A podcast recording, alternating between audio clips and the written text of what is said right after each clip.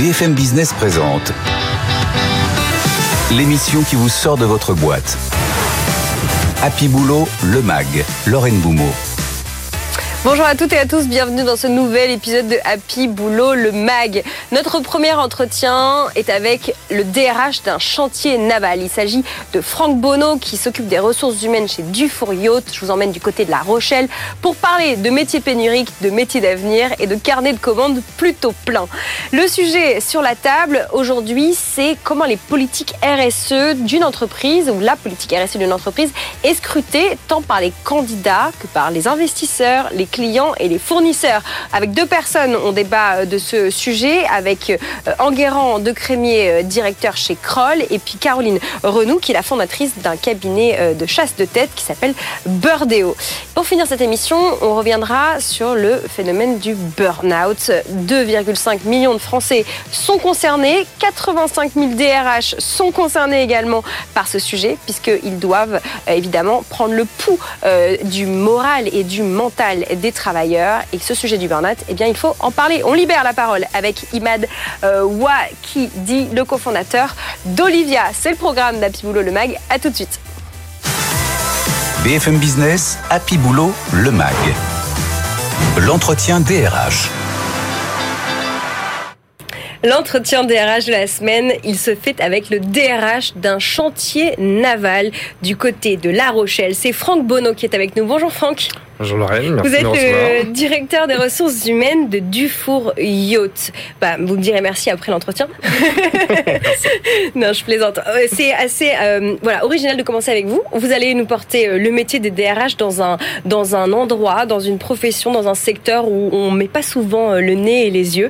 C'est pour ça qu'on était curieux avec l'équipe de, de vous lancer cette invitation pour que vous nous parliez évidemment de votre fonction de DRH dans le contexte euh, euh, que tous les DRH connaissent, ce début d'année, les négociations annuelles, etc., mais aussi les difficultés de recrutement que vous rencontrez peut-être sur des métiers plus ou moins pénuriques, et puis enfin de parler d'un secteur, euh, la construction de bateaux, dont la France peut être assez fière, je crois. Voilà l'idée de cet entretien. Alors, cher Franck, si vous deviez nous résumer votre, votre job en deux, trois mots, qu'est-ce que vous nous diriez? À quoi ressemble votre quotidien du côté de La Rochelle? Bah, déjà, en général, c'est très ensoleillé, donc c'est déjà le, premier point.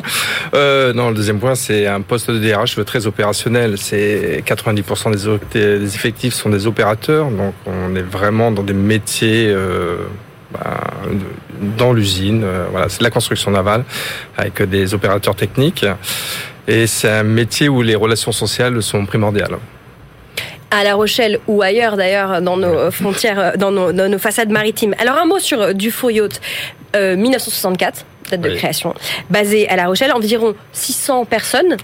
En fonction des mois de l'année, peut-être en fonction des coups de jus. Et puis euh, surtout 40 métiers.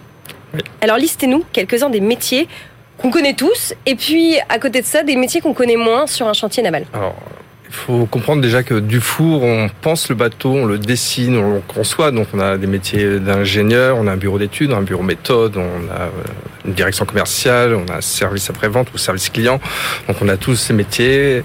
Et au-delà de ça, on a tous les métiers qui sont ce qu'on appelle les opérateurs. Donc on a des opérateurs techniques, donc ça peut aller du plombier au menuisier, menuisier d'agencement. On a l'électricien, on a des opérateurs composites. Alors ça va peut-être pas parler à grand monde, mais pour construire des coques, il faut des divers euh, métiers. On a des, ce qu'on appelle des stratifieurs pour créer les coques. On a des détoureurs. Voilà, on a un ensemble de, de plein de petits métiers. On va dire, c'est de l'usine, mais euh, de façon artisanale. Artisanale. Combien de, de combien de corps de métier? Ben, une vingtaine de corps de métier.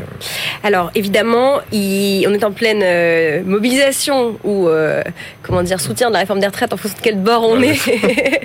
on parle beaucoup de l'emploi senior dans vos métiers. En préparant cette interview, on s'est rendu compte que vous aussi vous étiez face à un sujet d'emploi et d'employabilité euh, des seniors avec des métiers qui ne trouvent pas forcément des jeunes, des profils très jeunes. Est-ce que justement vous organisez déjà la passation entre les artisans, euh, les, spécialistes qui sont sur le point de partir à la retraite et des plus jeunes. Est-ce que vous arrivez à recruter des plus jeunes et à assurer cette passation de compétences? Autant il est dur de recruter des plus jeunes parce qu'on est sur des métiers tendus, autant euh, on travaille énormément justement sur les seniors, alors seniors, seniors plus. Euh, puisque c'est un enjeu même, c'est un enjeu économique pour l'entreprise, puisqu'on a beaucoup de personnes qui sont amenées à prendre, euh, à faire valoir leurs droits à la retraite dans les prochaines années. Et ce sont des compétences métiers, c'est un savoir-faire, c'est l'histoire de Dufour. On a la personne qui a la plus grande ancienneté dans l'entreprise à 44 ans. Euh, chez Dufour. C'est qui Il fait quoi ou elle fait bah, quoi C'est une dame, d'ailleurs je vais la citer comme ça. C'est Madame Rambo. Et, bah, on la salue, Madame Rambo. Voilà, et donc à 44 ans chez, chez Dufour. Qu'est-ce qu'elle fait? Elle travaille sur ce qu'on appelle les grands modèles. Donc, quels sont euh, les métiers les plus compliqués à staffer aujourd'hui? Quels sont les métiers les plus pénuriques chez vous dans vos chantiers? Et puis plus généralement, si vous pouvez prendre la parole pour euh, la construction navale de la façade ouest. Alors, si vous avez des contacts, il nous faut des menuisiers. Euh, des électriciens, ce qu'on appelle les opérateurs techniques, électriciens et plombiers. Ce sont vraiment des corps de métier qui ont souvent été désaffectés dans les formations initiales. Et on a vraiment une grosse pénurie et on a des personnes qui viennent de l'étranger pour où ça, de l'étranger bah, Souvent du Portugal. Souvent du Portugal. Hmm. Est-ce que vous vous sentez, euh, est-ce que le, dialogue avec les centres de formation, avec euh, les, les, le monde éducatif est bon et vous êtes optimiste que dans les prochaines années, ces métiers seront moins pénuriques ou c'est structurellement et pour longtemps compliqué? C'est pour longtemps compliqué. Pour autant, on a pris les devants avec le groupe Fontaine Pajot, donc du Four des, des Pans, on crée une école métier. Fontaine Pajot, premier, euh, premier constructeur nautique de Charente-Maritime. Mhm. Et du coup, on a créé une école métier puisque euh, on ne peut pas rester dans être attentiste et du coup, un facteur d'attractivité et aussi pour répondre à nos besoins, c'est de créer des écoles métiers sur justement les métiers qui sont en, en pénurie, comme euh, tous les opérateurs techniques euh, dont je vous ai parlé. Vous l'avez dit, euh, en plus des métiers que d'autres filières, d'autres secteurs cherchent aussi à recruter. Oui. Pourquoi se tourner vers la construction nautique en 2023 pour les plus jeunes qui nous écoutent ou peut-être ceux qui envisageraient une reconversion? Bah, je, je, pense que déjà ça a du sens. Hein. Je parle, on, est, on construit des voiliers, alors même si encore on a des, des sujets euh, environnementaux par rapport aux produits qu'on utilise, mais on va dire on, on voit des belles voiles carbone derrière vous pour ceux qui nous regardent euh, sur les réseaux ou à la télé. Non, voilà. avant tout, c'est un beau produit qui répond sûrement peut-être à des, des attentes. Parlez bien dans le micro. Oui, pardon, excusez-moi. non, voilà, c'est un beau produit. On est sur des mobilités douces, donc on, on essaye d'aller vraiment euh, dans une, dans une vision euh, sur le long terme. On s'est pas du tout engagé sur le moteur et c'est une politique de, de Fontaine-Pajot et de Dufour. Voilà, je pense que ça peut aussi donner un sens et ça peut attirer euh, les jeunes. Et d'ailleurs, on a beaucoup de jeunes voileux qui viennent chez nous parce qu'ils sont amoureux de la voile et qui viennent travailler chez nous, même s'ils n'ont pas obligatoirement les compétences au début. Voilà, transformer un hobby en un métier, c'est possible chez Dufour euh, Yacht. C'est possible. Merci beaucoup pour ce zoom dans votre métier, euh, Franck Bonneau, DRH de Dufour Yacht, euh, qui a des, bons problèmes, hein. un carnet de commandes plein à deux ans. Je pense que vous n'êtes pas assez l'entreprise du secteur qui se porte bien, en tout cas qui a un gros carnet de commandes, de commandes mais c'est bien de le rappeler. Il y a du boulot et il y aura du boulot dans, dans les prochains mois, les prochaines années dans ce secteur. On commençait à parler un petit peu d'écologie, un petit peu de sens. Restez avec nous. On va parler justement de comment la RSE pèse dans le choix des candidats de rejoindre une entreprise ou pas, mais pas que des candidats, vous allez voir. Restez avec nous. BFM Business, Happy Boulot, le MAG. Le sujet sur la table. Quelle est l'importance de la RSE, de la responsabilité sociale de l'entreprise, du point de vue des candidats qui candidatent, qui postulent aux entreprises Et est-ce que c'est important pour les autres parties prenantes des entreprises? C'est la question dont on va discuter dans les dix prochaines minutes avec mes deux invités. D'abord, bonjour Caroline Renou. Bonjour. Fondatrice de Burdeo et People for Impact qui va porter la parole des candidats et puis des entreprises recruteuses. Et Enguerrand Crémier, bonjour. Bonjour. Managing Director chez Kroll.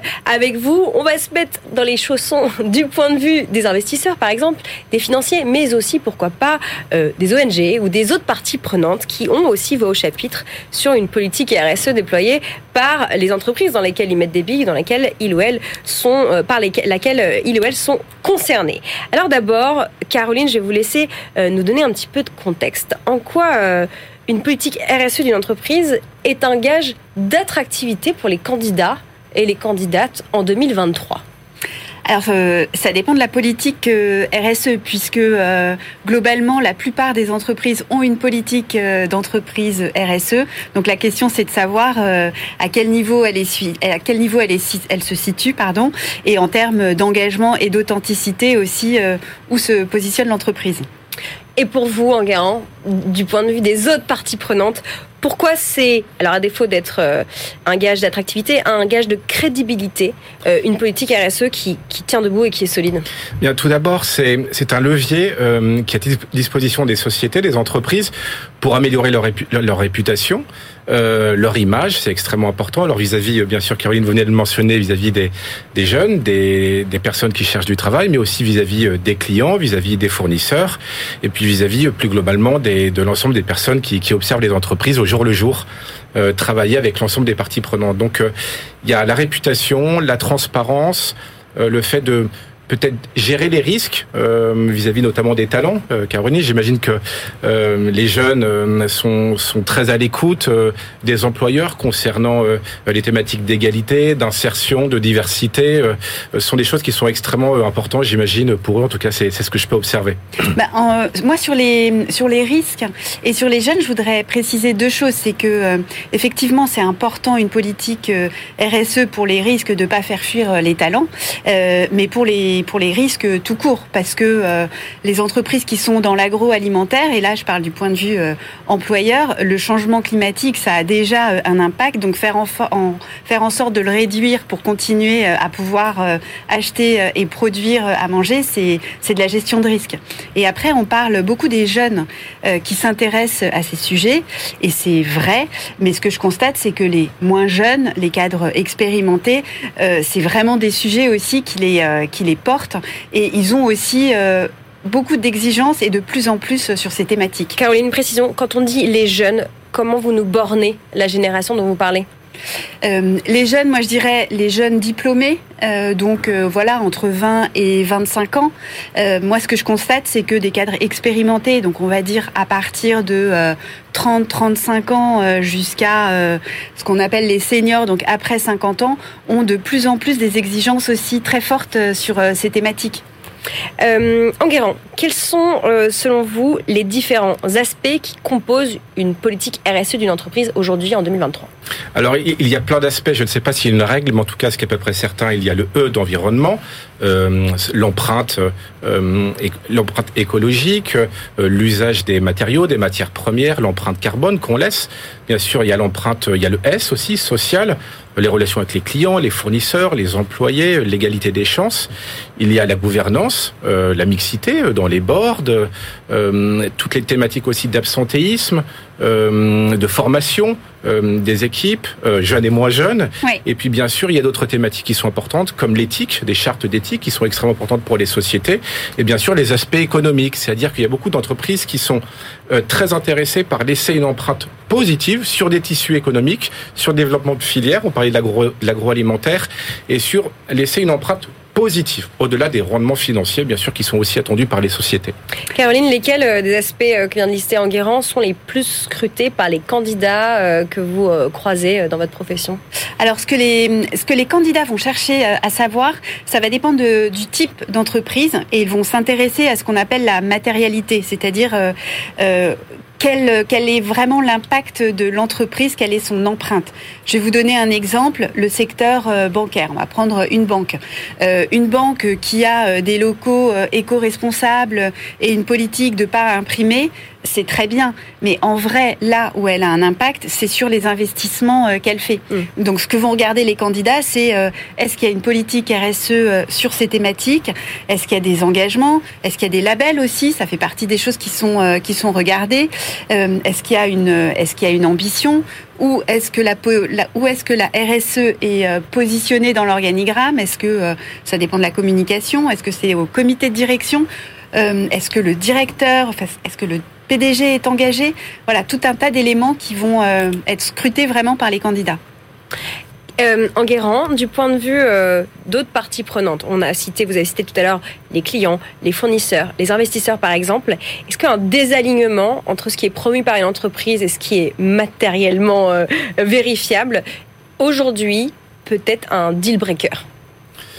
Euh, en, tout cas, ce qui est certain, c'est que si vous perdez euh, la, confiance de vos clients et de vos fournisseurs, vous avez euh, moins de chances de réussir dans les affaires. Et c'est vrai que vos clients, ils vont faire très attention à la qualité de vos produits, à la façon dont ils sont fabriqués, au respect de l'environnement, l'empreinte que vous laissez sur dans le processus de fabrication et au niveau de l'approvisionnement. Vos fournisseurs, ils vont faire aussi très attention à la façon dont vous conduisez vos affaires, à la gouvernance, la façon dont vous êtes organisé, la transparence et aussi si vous êtes, on va dire, euh, conforme, s'il y, a une conformité dans la façon dont vous mettez en place l'ensemble de vos processus à l'achat et puis aussi vis-à-vis, euh, bien sûr, de vos clients. Caroline, euh, on est à quelques jours de la journée des femmes, puisque cette émission est enregistrée fin février. Je suis obligée de poser la question, puisque ça va être le marronnier des prochaines semaines. on en est où de la mixité dans, dans, dans RSE Est-ce que l'égalité homme-femme est particulièrement un sujet inévitable aujourd'hui. Comment vous qualifieriez euh, l'évolution depuis euh, quelques années? Alors c'est euh, effectivement un sujet absolument inévitable. c'est un sujet sur lequel il faut continuer à se battre.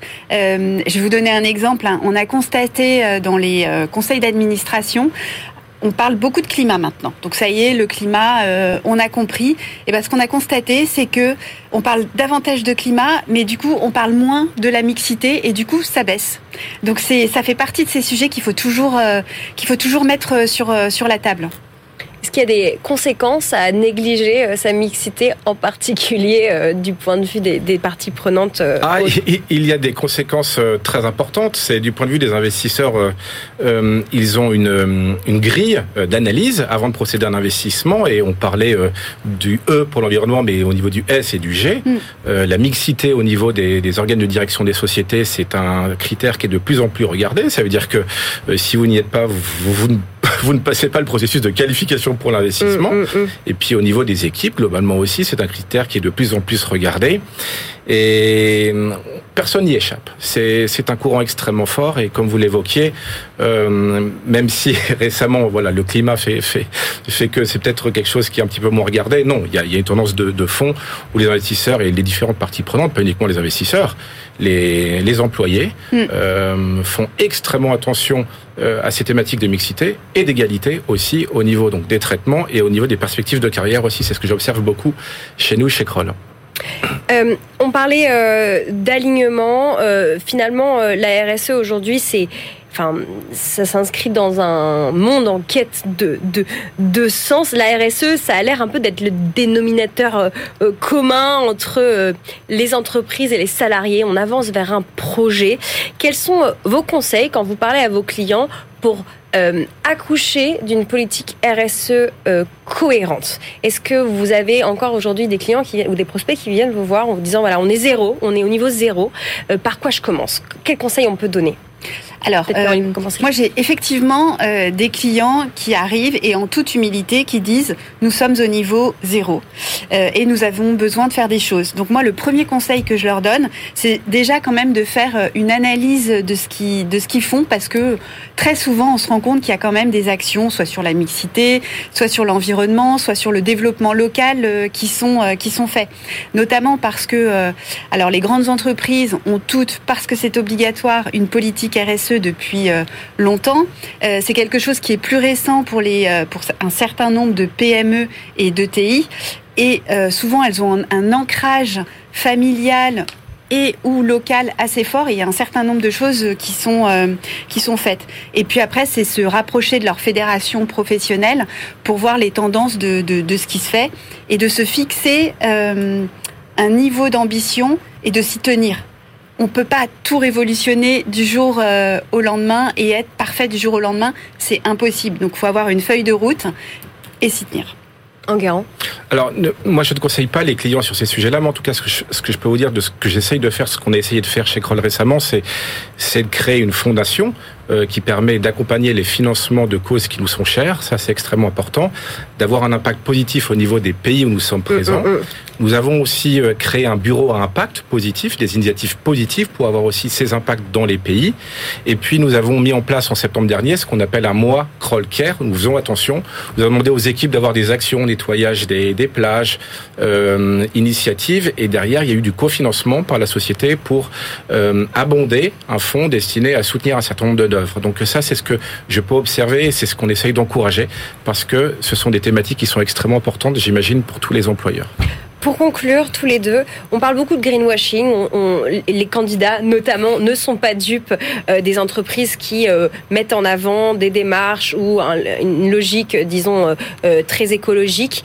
Comment on fait pour, euh, plus généralement, au-delà du, du, green, euh, ne pas faire du, du, RSE washing? Sur les différentes lettres de l'acronyme RSE Comment on fait pour être vrai et pour être dans la matérialité, pour reprendre votre expression tout à l'heure, Caroline, pour conclure il faut se former et s'informer et sensibiliser euh, l'ensemble des collaborateurs euh, sur ces thématiques parce que euh, parfois c'est le greenwashing, c'est la plupart du temps pas fait exprès, pas voulu, c'est juste souvent de la maladresse. Vous percevez? C'est de la maladresse et il y a un manque d'information sur les sujets. Donc la sensibilisation, la formation est nécessaire pour tous les collaborateurs.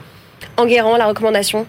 Bah, avec euh, euh, les années qui viennent, on va des années un petit peu plus faciles pour nous, puisqu'on va voir, il y a des directives, il y a des réglementations, oui. il y a des critères, il y a, des tableaux de bord qui vont il y a des tableaux de bord, il y a des sociétés qui vont venir contrôler tout ça, etc. Et donc, on va vraiment parler, pouvoir parler de choses factuelles, auditables et traçables dans la durée. Et donc, je pense que ce sera tant mieux pour tout le monde.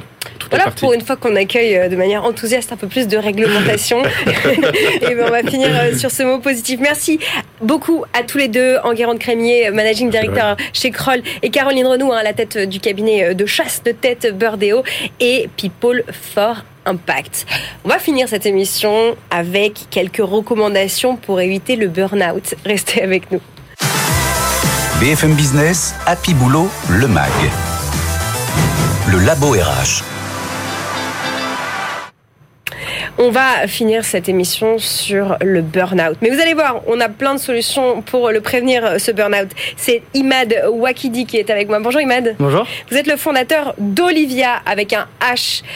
On a fait un petit sondage pour préparer cette émission. J'ai demandé à notre communauté sur LinkedIn si elle pensait, si vous pensiez avoir déjà été en burn-out. Et figurez-vous que 52% euh, des gens qui ont voté m'ont répondu oui. 39% non et 9% non, mais pour bientôt. euh, bon, évidemment, c'est un échantillon assez peu représentatif, mais néanmoins, euh, quels sont les chiffres dans la vraie vie du burn-out? Tout à fait. Moi, je trouve qu'il est représentatif, en fait, ce chiffre, puisque à l'heure où on parle, en fait, un salarié sur deux s'est déclaré en détresse psychologique. Et aussi, aujourd'hui, en France, 2,5 millions de Français sont en situation de burn-out. Avéré. Avéré. Donc, euh, et en face, on a euh, 85 000 DRH d'entreprises de taille intermédiaire ou grand compte qui sont démunis face à la situation avec des solutions existantes qui sont très peu utilisées moins de 1, par moins de 1% des collaborateurs et souvent quand il est déjà trop tard. Et ces 85 000 DRH, ils doivent gérer, ou en tout cas être concernés par ces 2,5 millions de personnes en situation de burn-out. Pourquoi? Parce que l'employeur, l'entreprise, a cette responsabilité d'assurer la santé, la sécurité des, des salariés tout à fait. L'entreprise a la responsabilité d'assurer la sécurité physique, mais aussi la sécurité psychologique des salariés. Et donc, il y a des actions à prendre par les DRH pour prévenir de façon positive, en fait, bah, des situations de, de burn-out. Alors, c'est vrai dans toutes les strates, entre guillemets, euh, des travailleurs. Oui. Et c'est particulièrement vrai chez les managers. Presque un tiers des arrêts de travail des managers sont dus à des situations de souffrance psychologique. Un tiers des arrêts. Mais ça Oui, veut dire que c'est c'est un coût pour notre sécu et puis pour nous tous. Oui, ça a un coût euh, qui est assez euh, énorme en fait pour les entreprises, euh, qui impacte leur performance. Aujourd'hui, un coût moyen du mal-être s'élève à 14 000 euros par an et par salarié. C'est presque autant que l'aménagement du bureau. Oui. Avec un salarié, euh, pour l'asseoir, l'éclairer, le chauffer, le, faire, le nourrir, etc. C'est 12 000 euros, je crois, par an.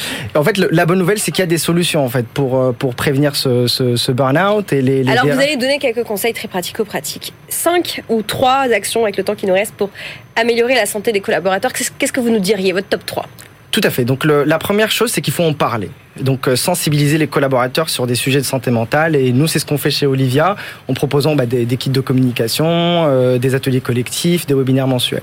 La deuxième chose, comme vous l'avez dit, outiller les managers. Ils sont au cœur de l'équation de la santé mentale et du bien-être des collaborateurs avec des outils pour qu'ils puissent détecter, orienter et accompagner les collaborateurs. Et troisièmement, déployer des dispositifs d'accompagnement. C'est ce qu'on fait également chez Olivia. Euh, par exemple, bah, via une plateforme où chaque collaborateur bah, peut trouver l'accompagnement dont il a besoin. Nous, nous proposons par exemple un accompagnement avec des psychologues en visio. Euh, sur la thématique euh, qui concerne le collaborateur, ça, peut être la gestion du stress, l'amélioration de la confiance en soi, mais également des contenus pour se sensibiliser sur des sujets de santé mentale, que ce soit en audio, vidéo ou par écrit.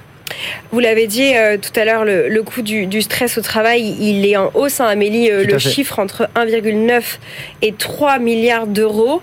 Euh, plus de la moitié des Français qui éprouvent du stress, est-ce que finalement, c'est pas les cordonniers les plus mal chaussés? Comment, quand on est manager, stressé, au bord du burn-out, on peut assurer sa fonction de manager et d'être capable, d'être en capacité d'identifier ses équipes, ses salariés qui sont pas bien, mmh. mais aussi peut-être son top management ou le management au-dessus qui n'est pas bien. Comment on fait quand on voit déjà soi même pas très bien?